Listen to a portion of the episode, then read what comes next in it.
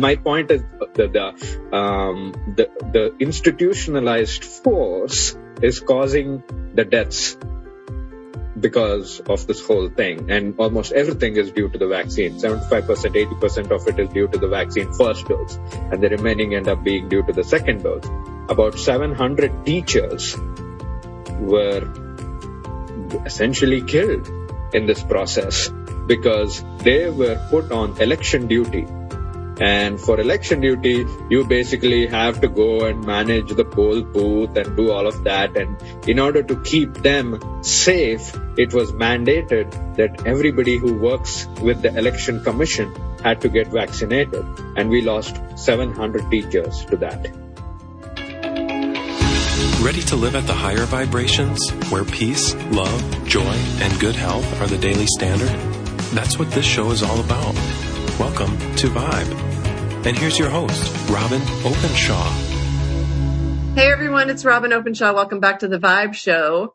Today is going to be a fun one because I get to in, uh, introduce you to my dear friend, Gopi Krishna.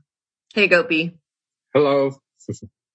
so where he is, it's very early right now. We're a few hours apart, but um, we wanted to bring you the story of what's really happening in India because it's the perfect a way to expose what the media is doing that's not just misleading. It's it's really straight up lies. And and tomorrow night, well, while we're recording this, tomorrow night, Gopi's doing an in person meeting to talk about it. Uh, so Gopi and I got to know each other because we were one of the very first uh, people to get very involved, roll our sleeves up. I think our first project we worked on is um, getting an attorney to do a class action lawsuit of business owners. And we really, we really failed at that. Why, how, how what words would you put on why we couldn't make that happen? I think uh, everyone kind of went back into survival mode. In in other words, personal survival mode. So the interest in doing something together was very low. Uh, we tried many times to get people for meetings and uh, time and again, no shows. And business, business owners, we were trying to get small owners. business owners together to mm. do a class action lawsuit. And we even had a lawyer and he was kind of rounding up other uh, mm. legal help. And we wanted to do a class action lawsuit against the entities of the government that were doing the shutdowns. Yeah. So, but that didn't go anywhere because it was very difficult to get uh, small businesses together in any form of coalition. Uh, but uh, yeah, uh, the efforts are still ongoing. Hopefully, they'll come together over the vaccine issue. Yeah. So I think what we've figured out, because Gopi and I have tried really hard to organize small businesses, even though many of them are frustrated. They're so used to doing their own thing. They're so they're such mavericks in general. Like you almost have to be wired like a maverick to be a small business owner. They're not really used to collaborating or coming together with other small business owners. And it has been extraordinarily difficult to try to get them as a coalition to do anything. But that's, that's been your big mission. What, what other things would you say your mission is? Cause you've, you've had your fingers in a lot of pies like I have, but what, what is most frustrating to you about the fight for freedom in Utah and in the US? Well, one of the big things is uh, that people do get um, pulled away a lot by uh, low hanging fruit in a way. And, and there could be, there could be issues with, you know, uh, getting tied up in the whole party politics. You know, there could be, uh, the issues of uh, seeing the smaller issue but not seeing the larger issue. For example, even uh, one of the biggest issues we have is how much the government ends up controlling the health sector and the educational sector. That's the main issue. And, and, uh, it's easy to lose sight of that main issue and focus on this particular thing or that particular thing. And yeah, it's, it's basically the, uh, the age old, uh, uh, kind of difference between a knee jerk reaction and a well thought out, uh, you know, plan or a way of tackling the problem. So those two things always tussle with each other. It's most of the time the knee jerk wins out. yeah. And, and I don't think it helps that, um, none of us knew each other before this all started. So we didn't know who the power players would be in Utah who are willing to actually put skin in the game and spend their time and spend their money and take personal risks and organize other people. And so we've had to find each other Yeah. over the last 15 months. That's it, whereas it feels like the other side was completely well orchestrated and they just had a steamroller coming towards us. And for a long time, we were just turning around trying to outrun the steamroller or something. I don't know Yeah. what metaphor to use, but Yeah. Yeah. Does it feel like that to you? Right. Yeah. that sounds about right. and and it's hard it's hard to get organized when a steamroller is chasing you Yeah. Exactly. and keeps catching the back of your heel. Yep. You know. Mm. Now my metaphor is getting crazier as we go, but um so the reason I had Gopi on is you guys should know that not only has he been incredibly invaluable in the fight for freedom in Utah from the jump and in so many different ways, like whatever's going on, whatever group I'm in of, you know, Utah's leaders who are the resistance, Gopi's always in it and he's always, he's always holding physical meetings. I don't, I think outside his job, like all he does is fight for Utah's freedom. There's no way you have time to have any kind of life with all the things that you're involved in.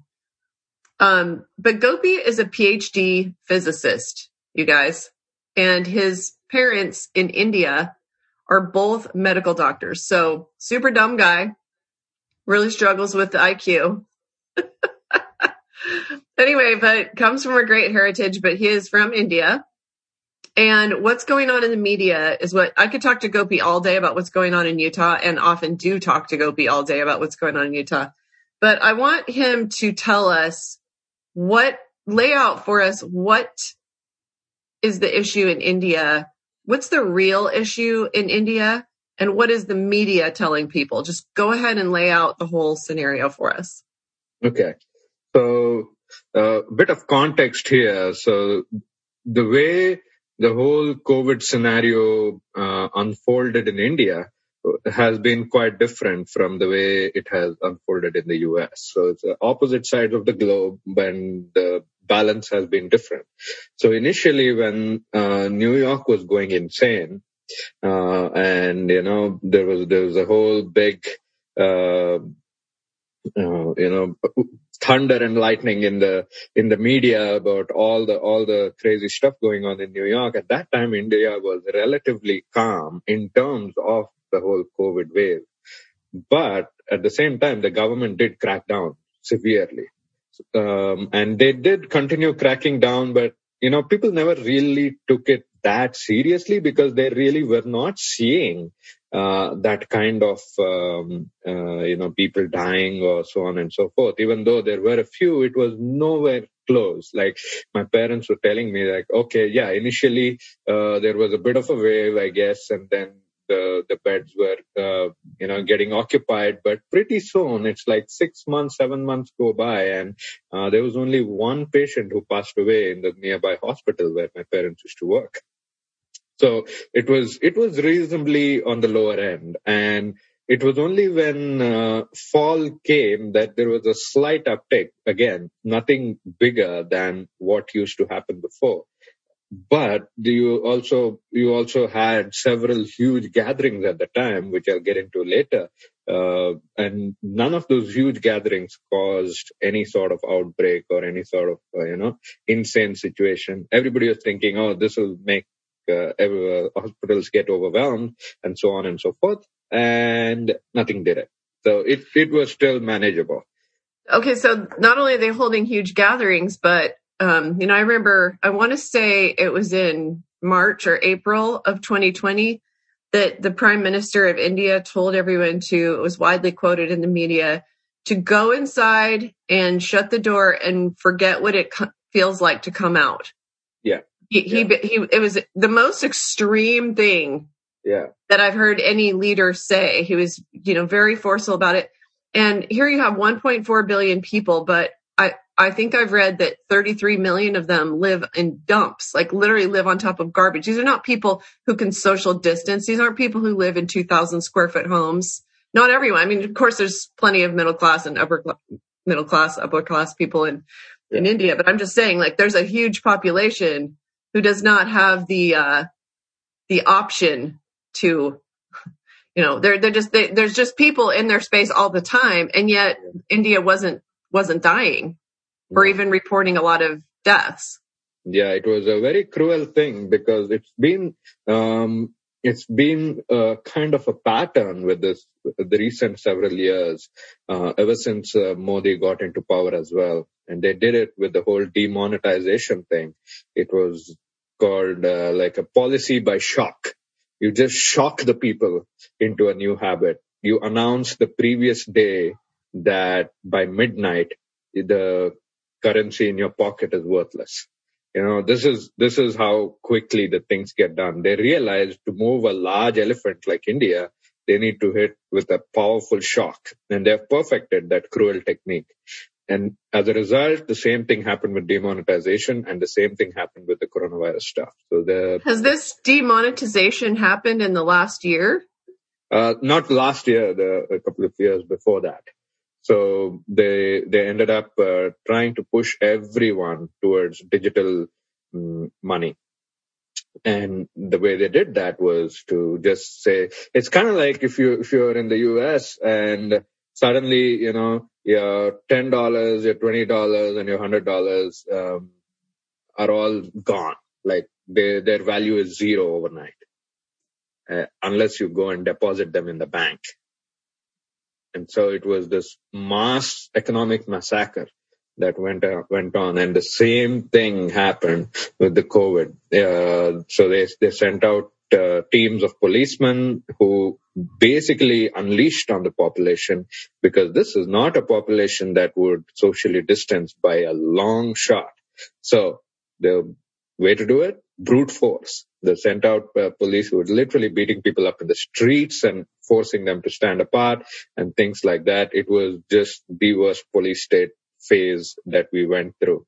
Um, so that's that's unfortunate the deal uh, with Indians because we're in general a softer society socially. Uh, it gives leeway for uh, the powers to kind of push us further. You know, yeah, we get pushed harder. So you're saying that the culture in India is to be um, more passive and agreeable. Yeah. It's what's it's it's socially rewarded to be agreeable and to go along with what the whole needs rather than your own individual needs. Is that is that accurate? Kind of. I mean, we do have a kind of uh, eclectic uh, maverick nature to the whole population, but at the same time, there is there is a, a big um, you know, push, not so much a push, it's, it's more of a way of life of adjusting to the society quite often. So you would always adjust to what your family wants. You always adjust to what uh, the general society would say to anything you do. So these are strong factors. They're not, they're not negligible. They're probably not as insanely strong as it is in Japan or China, but it's nevertheless still a factor. And, uh, being sociable, yes, it's kind of in our DNA, you know, it's, it's that that just uh, uh, something that stands out immediately whenever you even deal with Indians, and that unfortunately has been misused in this effect. Okay, so back up to the money thing. Uh-huh. You had to go put your cash in the bank. You couldn't use cash money, but it's not like they demonetized the currency of India. It's that you had to put it in the um, bank. So this happened before what happened in the United States where for a little while they tried to tell us we couldn't use cash. Remember yeah, that? This is uh, right before COVID because uh, I think it was in two, 2018. Um, and it was almost overnight. So the idea was the, the, well, the cover story was, oh, there is a lot of black money that people have hoarded up. And we are going to do this in order to get rid of all the black money in India. So that was that was the purported purpose. You know, the, that is, is black money like money that you got by doing something illegal that people yeah. are hiding, so they're they're yeah. just holding wads of cash. Yeah, it's the, the wads of cash. It could be corruption money, things you get from you know the regular corruption in the governmental jobs. It could be many sources, but essentially that was that was the reason. And since uh, there was always a kind of um, you know, agitation in the Indian population with having to deal with corruption. There was an angst that you could tap into. Uh, that was uh, kind of a devilishly brilliant move. So to direct the angst of the Indian population in the proper channel and make this boogeyman called black money uh, uh, the target and say, in, if you want to hit this target, deposit your money in the banks, or else if you hold them as cash from tomorrow, they're worthless. Okay, so this is this is sounding to me like what I've been able to. I wasn't paying any attention to the media until 16 months ago.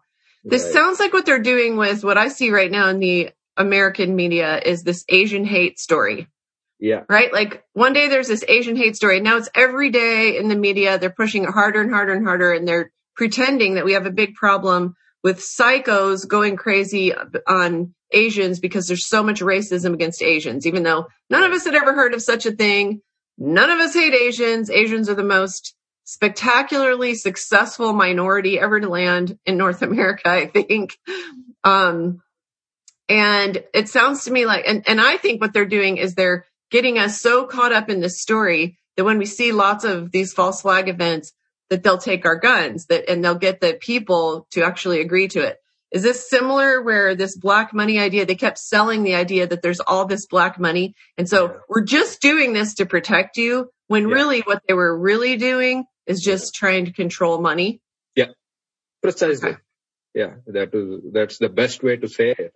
And uh, unfortunately, everybody bought it um, and gave away all the money. I mean, we had some cash sitting that uh, we normally carry, you know, for travel purposes we go back to India, and then almost overnight, there was nothing you could do. The money just evaporated, sitting sitting in a little bags because there was no way you could go home and you know exchange it for anything.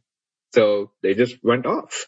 And that, that sort of thing is, uh, unfortunately become par for the course ever since, uh, Modi got into, uh, the whole, the whole, uh, top of the Indian uh, governmental food chain.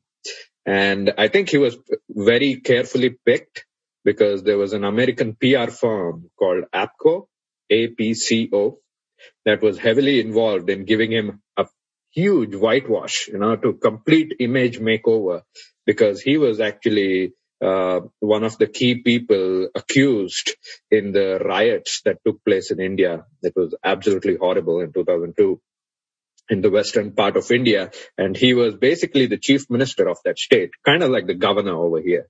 So he was pretty much in charge and he allowed that to happen. And the United States canceled his visa and did all that show of uh, outrage. And then they rolled out the red carpet and called him straight into Times Square. He was in now. Yeah, that's, that's a good clue. Yep. That's a good clue of, uh, who, who really was behind his Yeah. Election. If, if y'all even have, if y'all are even pretending to have democracy over, over there, like we are appar- apparently now we're just pretending Yeah. to be democratic. Okay. So, um, I, I could go sideways all day about the money thing because I think a lot of Americans are worried about, well, what should I do with my money? And I actually have some thoughts on that. I'll be sharing them.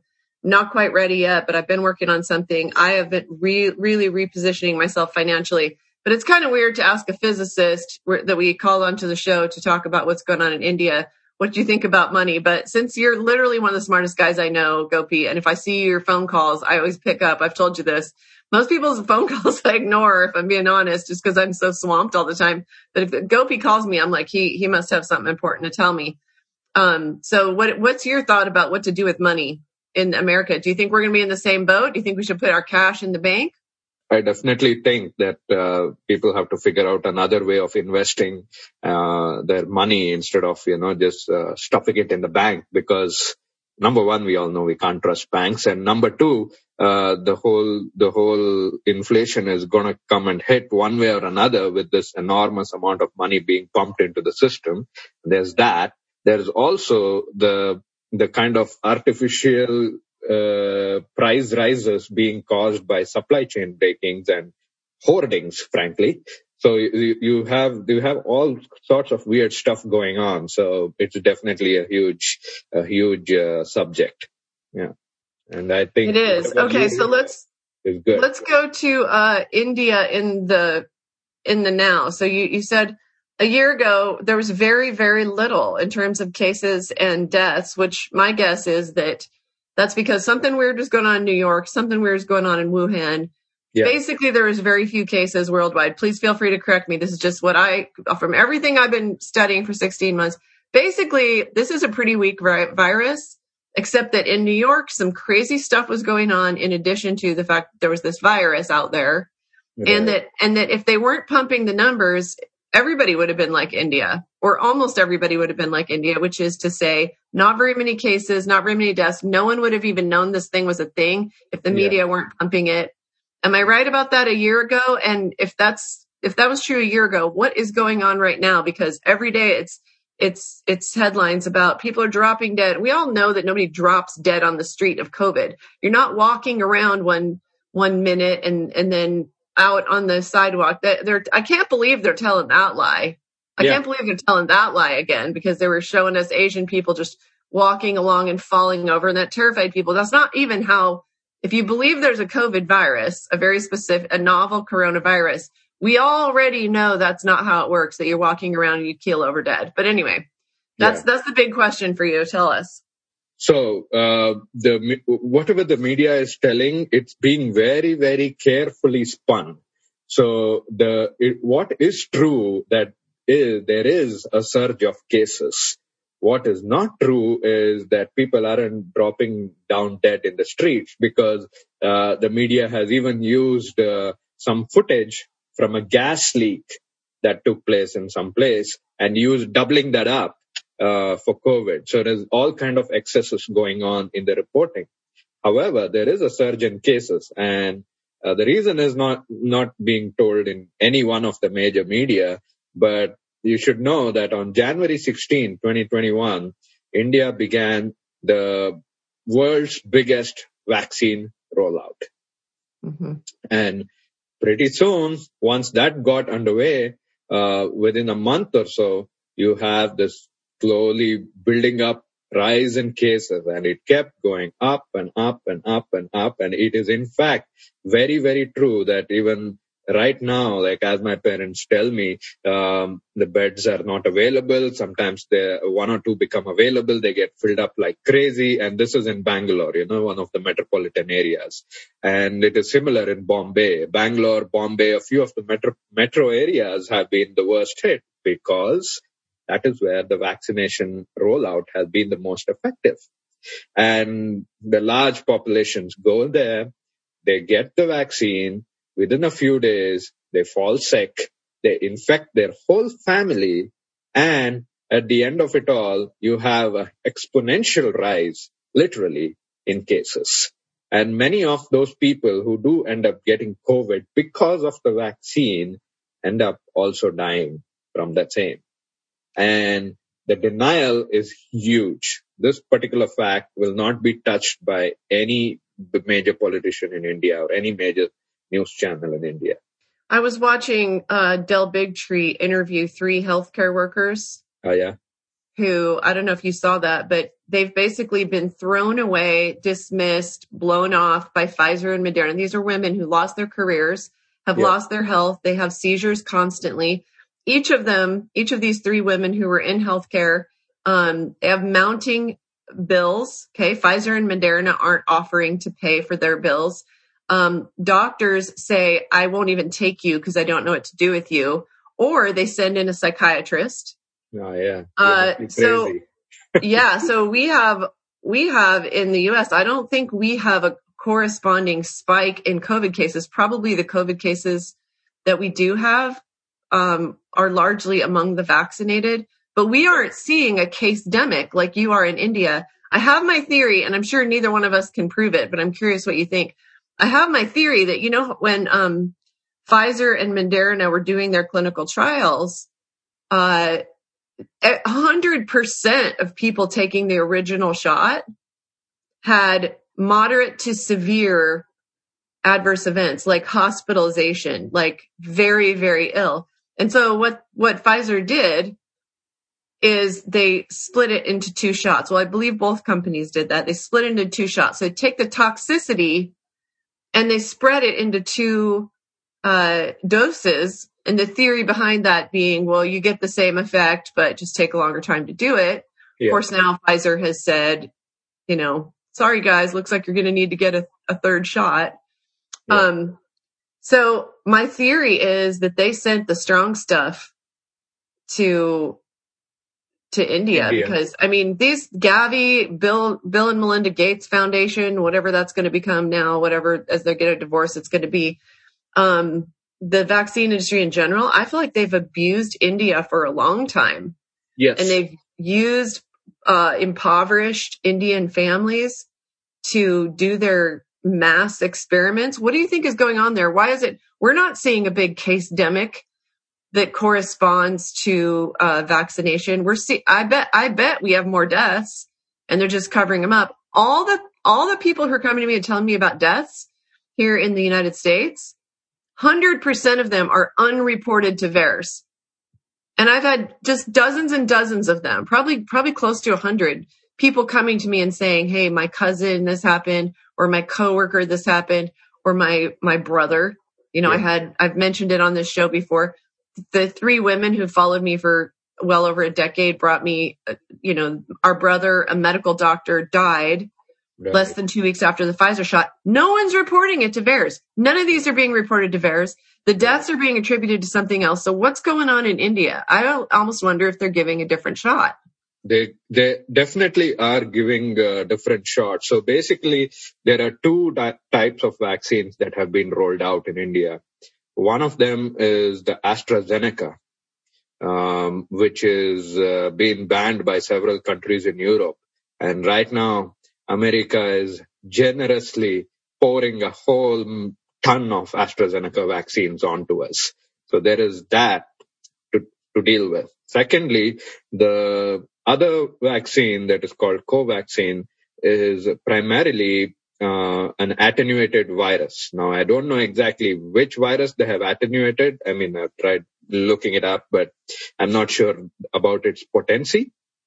But the fact is, attenuated virus being different than like a live virus, like the oral polio vaccine that actually causes all the polio in the world. Yeah, yeah, but uh, get this: in order to be attenuated, it has to be maintained consi- consistently between two to eight degrees Celsius. That's like you know between 35 and 45 or something like that uh, Fahrenheit. And in an Indian heat, in the peak of summer, in the craziest you know uh, tropical place that you can think of, maintaining that temperature at a time when everything outside is uh, uh, easily, you know, 35, 40 Celsius, uh, close to 95, impossible. Just Mhm. absolutely impossible. And essentially what you will end up doing by doing that is giving people the live virus. Giving people the live virus. Okay.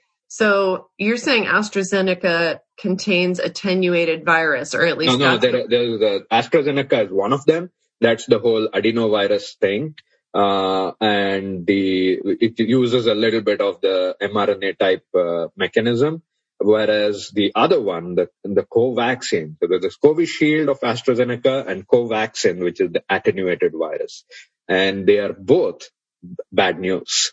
And that's combination, I believe, has been insane because for the most part, uh, India, I mean, has always, it's the nature of the place that tropical diseases would spread faster, uh, even though we will also get a good bit of resistance also faster. Uh, the spreading is high in summer and, uh, it's, it's, that's the thing. It's very unnatural the way this is being done. Okay. So what your parents are actively practicing medicine. Yeah. One's a general practitioner and one's an anesthesiologist, right? Your Yeah. mom's an anesthesiologist. Yeah. So so what are they seeing and are they speaking up and are they getting in trouble or do they have to fly below the radar and be super careful? they have to be uh, super careful. They have pulled away from the hospital because there would have been mandatory vaccinations for all Re health. revaccination. So they they they're just refusing to work in hospitals because they would be forced to be vaccinated. Yeah, they are doing it from the home on the phone. Hundreds of patients managing their reports on WhatsApp or what have you. It's completely, uh, you know, organic that way. And the whole, the whole thing has become, um, one crazy, crazy show, especially with the forcing because you have the government departments like the police department, they just had to all vaccinate and out of 40, 45 contingent of people, 30 passed away. Wait a minute. Wait so, a minute. You're talking about in the police departments. Yeah. Out of so, how many? How many died? Uh, I think uh, they they they put it out for 40 people. I'll have to pull up the exact numbers, and 30 30 passed away. Uh, 40 policemen were injected with the vaccine, and 30 died. Or maybe I have it wrong. Maybe out of the 40 people, 30 people had been just vaccinated with the first dose, and and the remaining were with the with the with the second dose as well. I think so. Ba- my point is that the um, the the institutionalized force is causing the deaths because of this whole thing, and almost everything is due to the vaccine. Seventy-five percent, eighty percent of it is due to the vaccine first dose, and the remaining end up being due to the second dose. About 700 teachers were essentially killed in this process because they were put on election duty. And for election duty, you basically have to go and manage the poll booth and do all of that. And in order to keep them safe, it was mandated that everybody who works with the election commission had to get vaccinated. And we lost 700 teachers to that. I'm sure that you can't trust your media any more than we can trust ours. No. Did this get it reported? Been bought over it's bought over by the biggest businessman in India, who is also the fellow behind uh, putting Modi into power uh, monetarily. And uh, this is Ambani, Uh, the Reliance Industrial Group, and they have bought over pretty much all of the news networks in India. The five major news networks are owned by these guys. So was it in the news that 700 teachers died after being vaccinated? Not in the news directly. It was in the local news. So India being such a large country, it is not easy to maintain control at the local level. So you do hear about it in uh, the local language newspapers, you know, not in the English newspapers, but in Gujarati, Hindi, you know, all different languages, they, they put it out.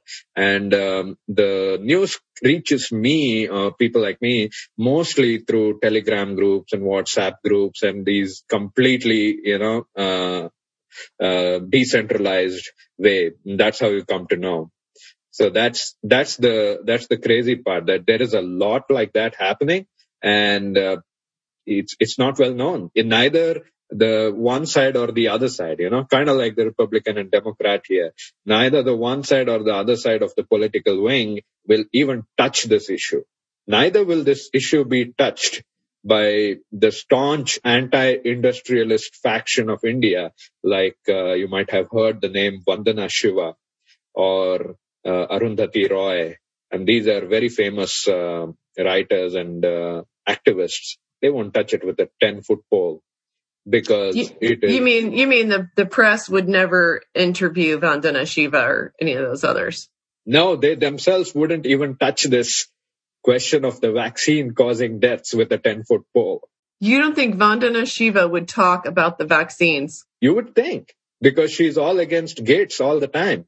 But right and Monsanto. Now, and Monsanto. But while the same thing is being done to people, not a peep how do you think they're pulling that off? Getting India's greatest activists to be quiet. Well, I ask that. And at the same time I'm asking it, I'm thinking, let me list some of them. Mark Hyman, Jeffrey Bland, Alan Christianson, Daniel Amen. I, I mean, I, I could keep going. I could sit here and list for you 15 of the biggest names in functional medicine and integrative medicine in the United States, and they have become vaccine pimps. Yep. Alan Christianson, who is widely considered to be the father of integrative medicine and has been a good friend of mine, volunteered for the Pfizer trials. This, yeah. this is a man younger than me yeah. who shouldn't be in any significant danger from the virus that 99.85% of us survive. Right. And he enrolled himself into the Pfizer trials and then he wrote a blog post that said basically, yeah, I was, I was, I was really sick for a day and I couldn't work out. And then, you know, I got better. And so, you know, quit your wine and get the shot. Yeah. As, as if that the only things we have to worry about is the short term effects. And as if a, and as if a, a, a doctor of, um, an NMD wouldn't know that. How, how are your parents so well educated to, uh, so I mean, basically they're, they've given up hof- hospital privileges and they can only do telemedicine till whenever. Yeah. Yeah. Are they prepared to retire if they have to, or or is, is anybody putting any pressure on them in their jobs? Well, yeah, they're te- they've technically pulled themselves away from the whole system. Um, they have uh, they have a kind of a side business that they have run over the last 15, 20 years. You know, building up uh, people's immunity by giving natural supplements and things like that. So the income stream is thankfully decoupled from the main medical mainstream. And so that has enabled them to continue to work even though uh, they're not tied to a, a particular hospital. And what's their what's their story? You know, I have had so many hundreds of people on this show who are medical doctors and they bought in on the whole thing like I'm going into this field to save people and then they get in and they get really disenfranchised and demoralized by the fact that all they really are doing is matching up symptoms to drugs. Yeah. And matching up symptoms to codes that they can bill insurance companies. And they realize that they actually weren't even taught anything about health in yeah. medical school. And they have to go self educate outside the, I mean, it's a lot of time they spend in medical school and they come out of it not actually knowing anything about health yeah. What's your parents' story? Did they, when you were a little kid, how were you raised? Did you get all the vaccines and all that? Uh, I guess I got a couple when I was a tiny kid. Uh, they were they were fully in the mainstream for about 20 years, and then they kind of uh, saw exactly what you were talking about, and they started studying other things and um, there were books by Ray Strand, I think, you know, the what your doctor doesn't know about nutritional medicine can be killing you and things like that. So there were several books that they ended up reading and re-educating themselves on. And uh, as a result, what they developed was a method of giving natural supplements um, that complements whatever they do with uh, allopathic drugs, and and they drop down the allopathic drugs tremendously um, they would never give a lot to begin with, but still they, they pulled it down even more and began to tailor make the combination for each individual patient. So my dad has this unique capacity to look at a blood test and recommend certain supplements for you. And mm-hmm. so it's, it's this melding together of the traditional uh, allopathic uh, medicine, which they have practiced for a long time, along with the natural effects and the more, you know, concentrated natural supplements being a big priority. So that combination and their background in that way helped them to see through this nonsense much faster than uh, any of their colleagues. They are completely ostracized in their apartment complex. People don't see them. People don't want to look at them. It's like the old, the old demon of India, untouchability, you know, rising up again out of the cave. Um, yeah, as the cat. So I remember studying in college the caste system of India, and I was telling my husband last night that I was going to be interviewing you, and he he said, "Is that is are they in like a caste? Like, is that still a thing?"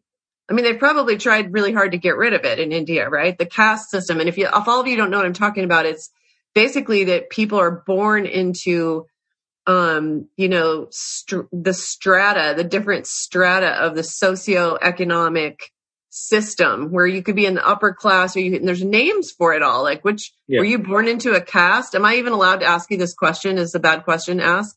No, it's not a bad question. It, I mean, it had become less relevant in city life. So yes, uh, I was born in the, what do you call the Brahmin caste, which is the priestly, the priestly class and uh, that that in the olden days that meant a big deal.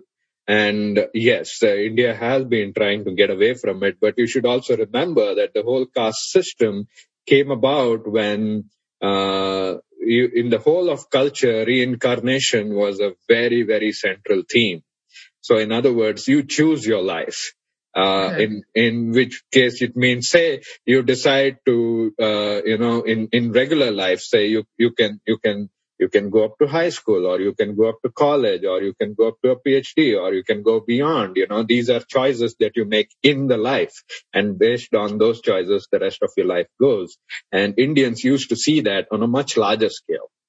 So mm-hmm. if you choose to be born in a Brahmin caste, that means you have signed up for a life of learning. If you have choose to be born in the Kshatriya caste, that means you have signed up for a life of fighting. So in this bigger worldview, it kind of made sense. But then once uh, that worldview went away and obviously uh, civilization moved on, this whole thing became destructive. And that's what you see with the rigidifying of the caste system that proceeded for many centuries. And um, it was only after the whole British era and the modernizing of India that those kind of ties began to slowly, very slowly, uh, start being less relevant.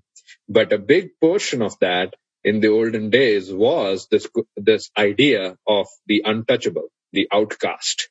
So mm-hmm. because this was back in the day where you did not have jails, you did not have institutional institutionalized ways of punishing people that that is you know comparable to the modern system everything was social so mm-hmm. even your system of punishment was social so be, becoming an outcast and especially becoming an untouchable is the one of the most poisonous things that ever came into the society. And even today in pockets of uh, India, it might have survived that uh, uh, in small rural places that even if the shadow of an untouchable person falls on you, you are made unclean and you have to go and have a bath. Wow. Yeah, that's, that's very superstitious. Although any American who catches, catches ourselves, ourself judging that as superstitious I would just like to point out that the whole entire idea that we could get injected with a bunch of chemicals and toxins and it will ward away demons. We're no different. Like the whole, the whole concept. Mm. I, I, mean, the, the whole idea of a vaccine is presented to us as science, but it's such pseudoscience. It does not hold up under scrutiny. But this is fascinating what you're saying because you're telling me sort of what the background of the caste system is, which actually sounds sort of romantic and, and really cool in some ways. But then it, it sort of degenerated and it became a way, I don't know what it is about humans, but we seem to have a need to like put people in file folders and rank people top to bottom. For some reason, we need to have the good ones and the bad ones, the ones that we seek out and we admire and the ones that we, you call them untouchables. And that's definitely like a, a there, there were castes that were the untouchables and they just kind of have to go around in society with their head down because they were born into this caste. First of all, how could people see it? How could people tell what caste you're in? Like, do you have to wear an arm armband? No, not really. It was it was kind of you know you would know kind of like how you would know from the village gossip who's doing what. You would mm-hmm. know who is mm. the mm-hmm. who is from which caste. People and, just figure it out. It's like when we meet each other and we say, "What do you do for a living?" That's like almost the first thing we ask, which of course is a way of slotting people people trying to figure out are you rich are you poor are you yeah. uh, are you this are you that you know or whatever um whatever how category. are your yeah. And how are your parents already been sort of labeled the untouchables just because people know they haven't been vaccinated? Is there a way in India to know if someone's been vaccinated or not? I think this is terrifying. And I hear people who are on my side of the fence that they think that the vaccine is dangerous and they think we should have a choice. I've heard them say, I think that people who are vaccinated should have to wear identification that they've been vaccinated because it's getting more and more obvious that just by being around someone who's freshly vaccinated, you actually may suffer health consequences yourself. I've actually experienced that myself.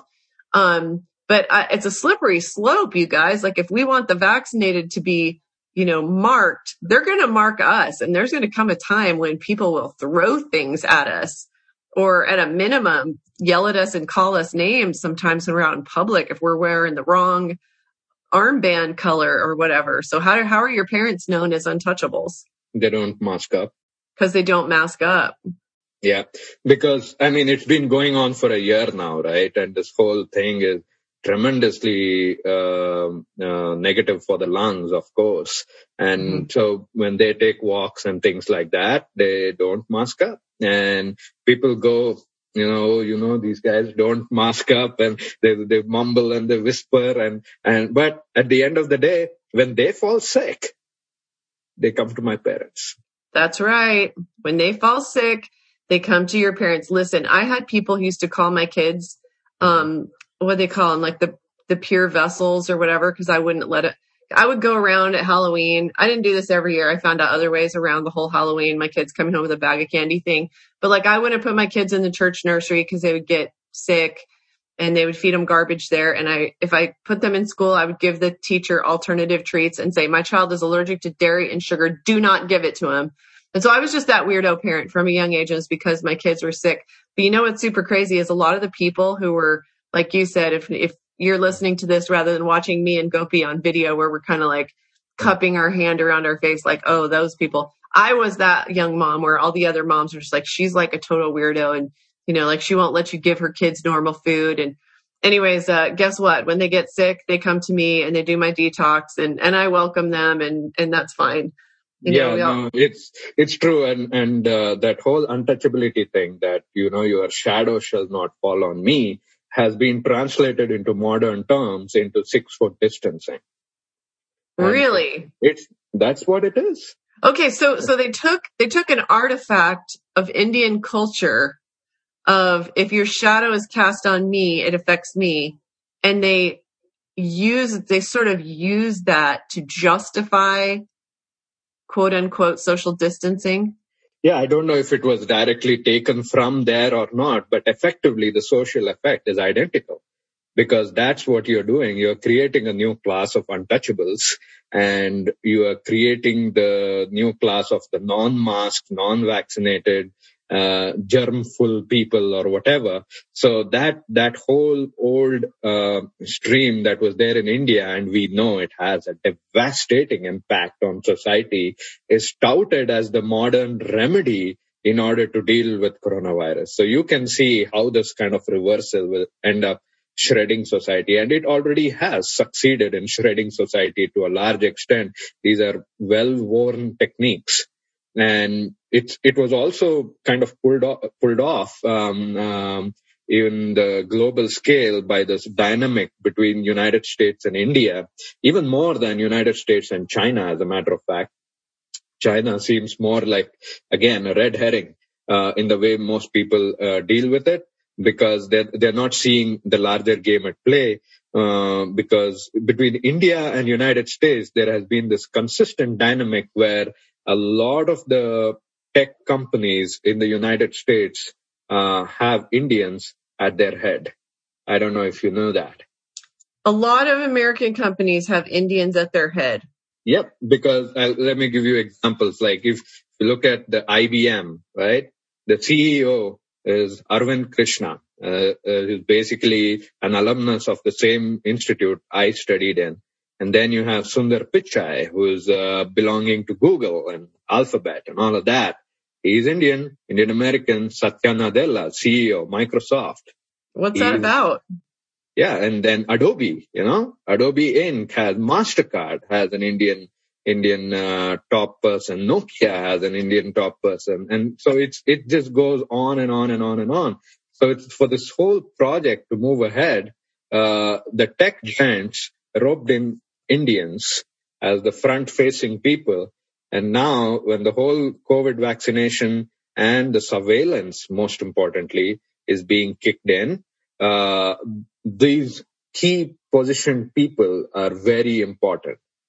And the same thing is happening with the World Health Organization as well, because uh, Dr. Swaminathan, uh, who is also a lady, an Indian, uh, she heads up the, she's the chief scientist of the World Health Organization.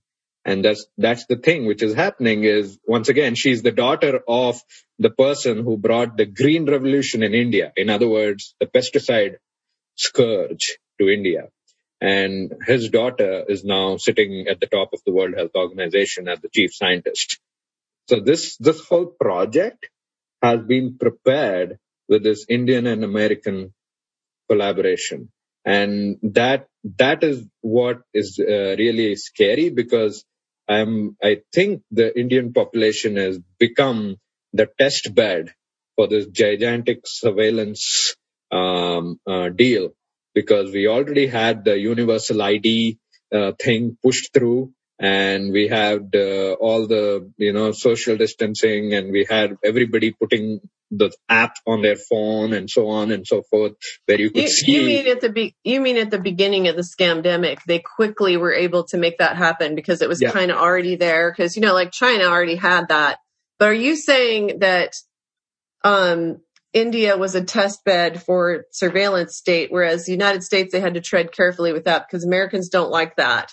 You know, they they accept it when it comes to like their social media. They just you know Yeah. click accept on the terms of service and have no idea what those what those are um, or terms and conditions whatever they're called but they don't they don't really want like a device tracking them and they, yeah they Yeah. they've had to be careful with the US and India was more accepting of it because they were already more down that path Yeah, they, they were down that path because of Modi's uh, policies. You know, he had put these kind of things, kick-started a whole bunch of these, almost as if he was preparing for this. yes So you had you had the you had the universal ID. I mean, it is touted as a big technological uh, jump by all the all the talking heads that you see from the tech companies. And of course, they are brilliant. Of course, they are top of the game. And who wouldn't listen to them, right? And plus, the biggest one of the biggest weapons being used right now is uh, the misusing of the patriotic feeling because if you can use patriotism to blind people, nothing better than that. So you, you basically look at all these folks at the top of tech companies, then you feel proud as an Indian. Oh, look at that. Our folks are right up there with the, with the best of the best. And so, well, whatever comes out of their mouths becomes, uh, complete, um, uh, declarations by the Pope, uh, the technological popes. And so that filters down to the entire urban crowd in India and the urban crowd in India, as well as the Indians who have come to the United States are the biggest vaccine pushers you'll ever see right now. India is the biggest vaccine pusher we've ever seen uh, urban India, urban India, educated Indians, particularly from the southern part of India. Um, they become staunch advocates and uh, I'll give you a classic case of the tragedy that happens when that takes takes on um, you know a larger scale. So there is a doctor uh, from Rutgers University called uh, Rajendra Kapila, and uh, he was the head of the infectious diseases department uh, at Rutgers. And uh, I mean, he's Indian, of course, and he ended up isolating himself for the entire year uh, last year in New Jersey. wow And he had to go to India just a couple of weeks ago, I think, because his dad, I believe, uh, fell down and broke a hip or something. So it was basically some accident in the family. So he had to go. So he managed to get two Pfizer shots before he left. And just a few days later, he goes to India. He gets a heart attack. He's gone. and I'm sure they called it a heart attack They so called it a heart attack. Of yeah course. where Yeah. whereas if he would have died Oh, of and blame attack, the variant. Blame the variant, please. Blame the variant. variants. this variant story, they're really making hay with the idea of a variant. And I'm, I'm sure 99.9% of Americans don't realize that variants actually get less virulent, not more virulent. Just like Americans have no idea that the vast majority of people in senior care facilities, when they die, at the end, the pinky push that tips them over is generally a bacterial infection or a virus. Right. Most people don't know that. They think, oh my gosh, this virus is killing the elderly. Okay, they've always died of viruses and it's because they're elderly Hmm. and they have lots and lots of other things that are taxing their immune system. You know, like maybe they went through three years of chemotherapy or whatever. Anyways, it's, uh, it's, it's interesting. Um, what you said is that it's Yeah. actually the, um, most educated Indians uh, in the southern part that are the biggest vaccine pushers. And I, I really did this, this uh, subject.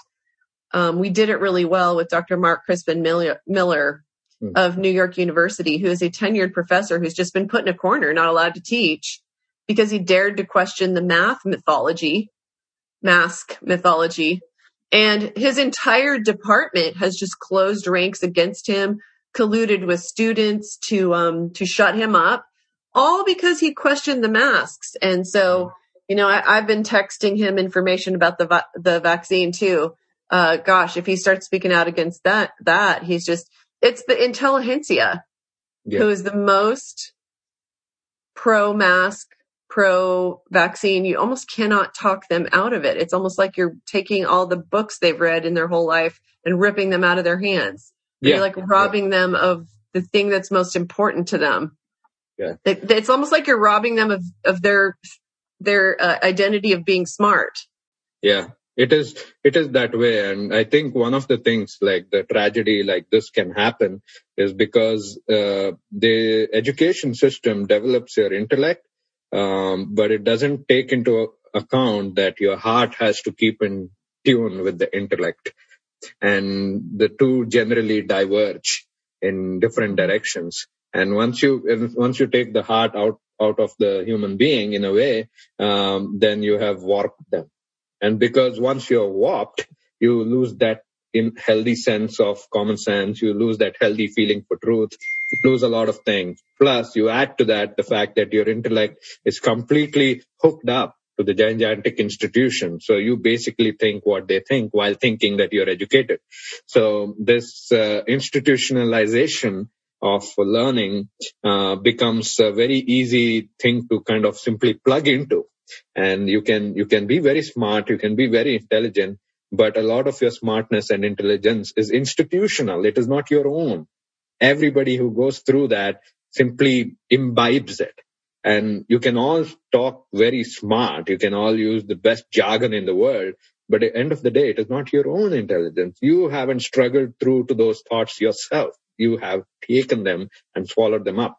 So this detachment of the inner heart of the human being combined with the with the you know institutionalization of the intellect that's a bad combination. That's indians fall prey to that i think worse than most because there's there's a very heartfelt culture that they come from which is very familial very uh, very um, anchored in festivals and social activities and so on. Uh, it is kind of unthinkable for many Indians to say that, oh, mostly Americans see their parents during Thanksgiving break. It's like, oh, wait, what? we see them every day or every week. I mean, it's, it's very, uh, different culture. So, but when those guys, uh, swallow this whole line, hook, line and sinker, the damage is way more.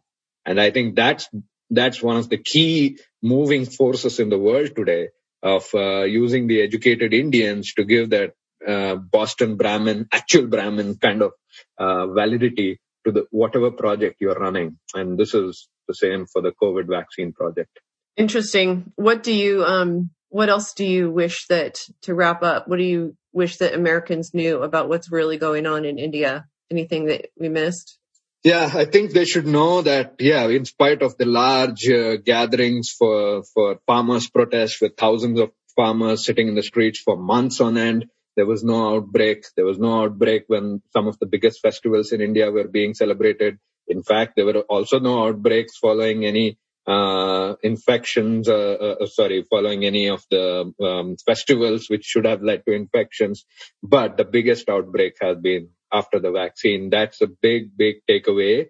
And it's also should be something that is, uh, that should help us break through the blinding patriotism, you know, because we've already been blinded. It's like, oh, it happens in Russia, it happens in China, it happens in North Korea. We don't have to worry about it. You know, that attitude has become kind of uh, ingrained in many societies, not just American, but even other, other countries. And that's coming back to bite you in a big way and it's biting all of us in a big way.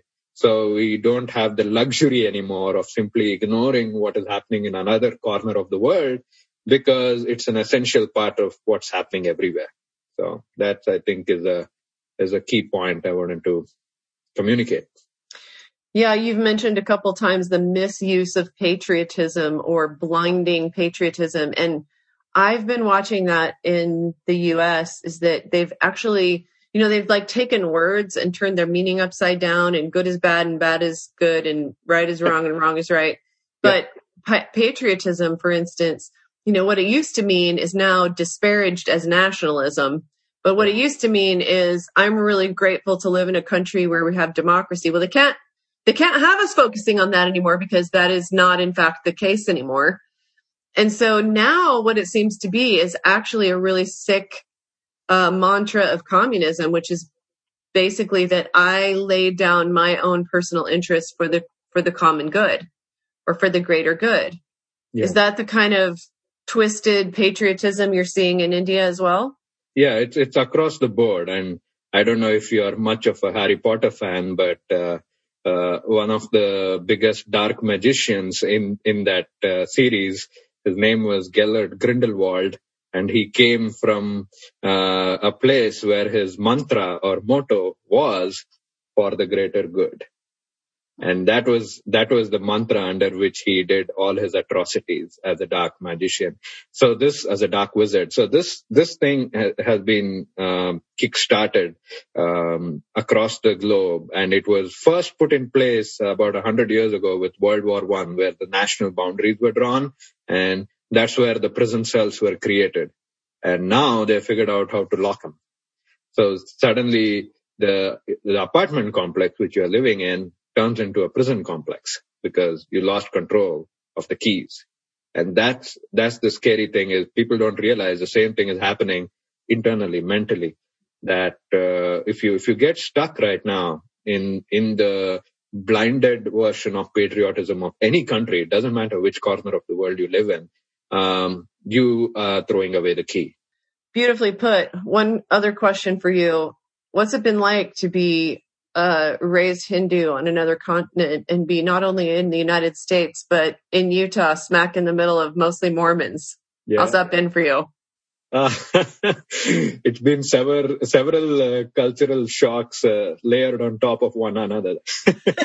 because because like when we have meetings, you know, when when John and I were in town for like 12 days and we were just doing lots and lots of meetings and we had some parties for the freedom fighters and got a little think tank, you and a few other people together, um, to talk about like how can we, you know, like some of the things that are on Gopis in my mind, just so y'all can know what we're looking at for the future is having private membership associations where those of us who want to live a different way, where we want to live, um, where there is freedom, where our children can play sports without masks on, where, um, we can do you know, we can seek out a physician like Gopi's parents who aren't just completely hijacked by the, you know, limitations of the pharmaceutical model.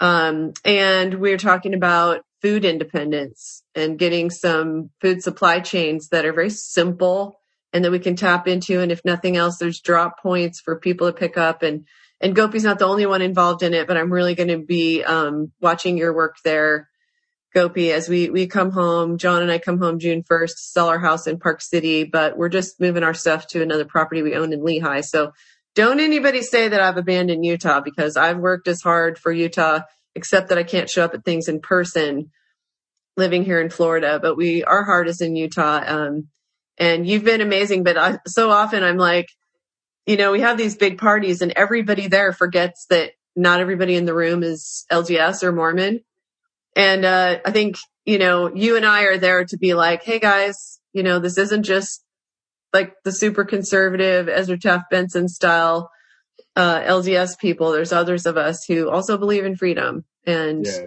yeah. want want want it for everyone, for everyone of every creed, every color, every gender, all of it yeah and, right. and that's that's hard work you know to consider that another culture is uh, around you. And that's the kind of hard work the current uh, crisis demands. The people are not able to get out of their own little uh, silos or, or echo chambers uh, then they're permanently you know put themselves in a place where they're not moving ahead and they're actually regressing. No matter how loudly you can yell freedom you're not free in fact, you are getting more and more enslaved to one particular community alone because this is a global problem. That's the thing. The, you know, the, all the furor about the globalists and so on, the power is derived because people do not think globally. That's the origin of the power of the globalists. The lack of global thinking in people is what they feed off of like a parasite. And that, that is, that is what has to be cultivated from the ground up this entering into another community. And if, if that had been done, uh, race and uh, the Asian or whatever, all these things wouldn't have been so easy a project to run. You have the raw material because people as a habit have not fully delved into other cultures with the same intensity that they delve into their own.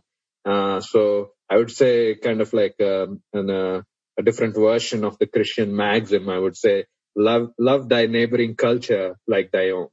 Love thy neighbor and culture as thy own. That's super important. And I do want to say that, you know, if we're going to get trapped with or be surrounded by trapped is like such a heavy word, but if we're going to be surrounded by, you know, a very high density of some kind of culture or religion, it's, it's not a bad thing to be surrounded by LDS or Mormon people are actually, you know, just absolutely for the most part warm and welcoming and accepting. And I think they like, they want more diversity in their, yeah. in their communities. And, and it, it is a lot more diverse than, you know, when I would visit Utah as a child. I didn't live there yet, but yeah.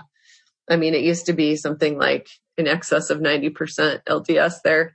Right. But yeah, it's, it's been so great to get to know you this past year. I want to thank you for your incredible, tireless work on behalf of Utah. You've just, um, there's just no sacrifice that's too big, it seems. And, um, by the time my audience hears this, I'll send this out to everyone who subscribes to Take Action for Freedom. This will be on the Vibe show, but it'll also be on the uh, Utah Patriots show uh, because you're you're a Utah native, and we're so so very blessed to have you. There aren't very many people who do the work that you do and make the sacrifices you do. So thank you so much for that and for being on the show. Gopi Krishna. Thank you. Thanks a lot, Robyn.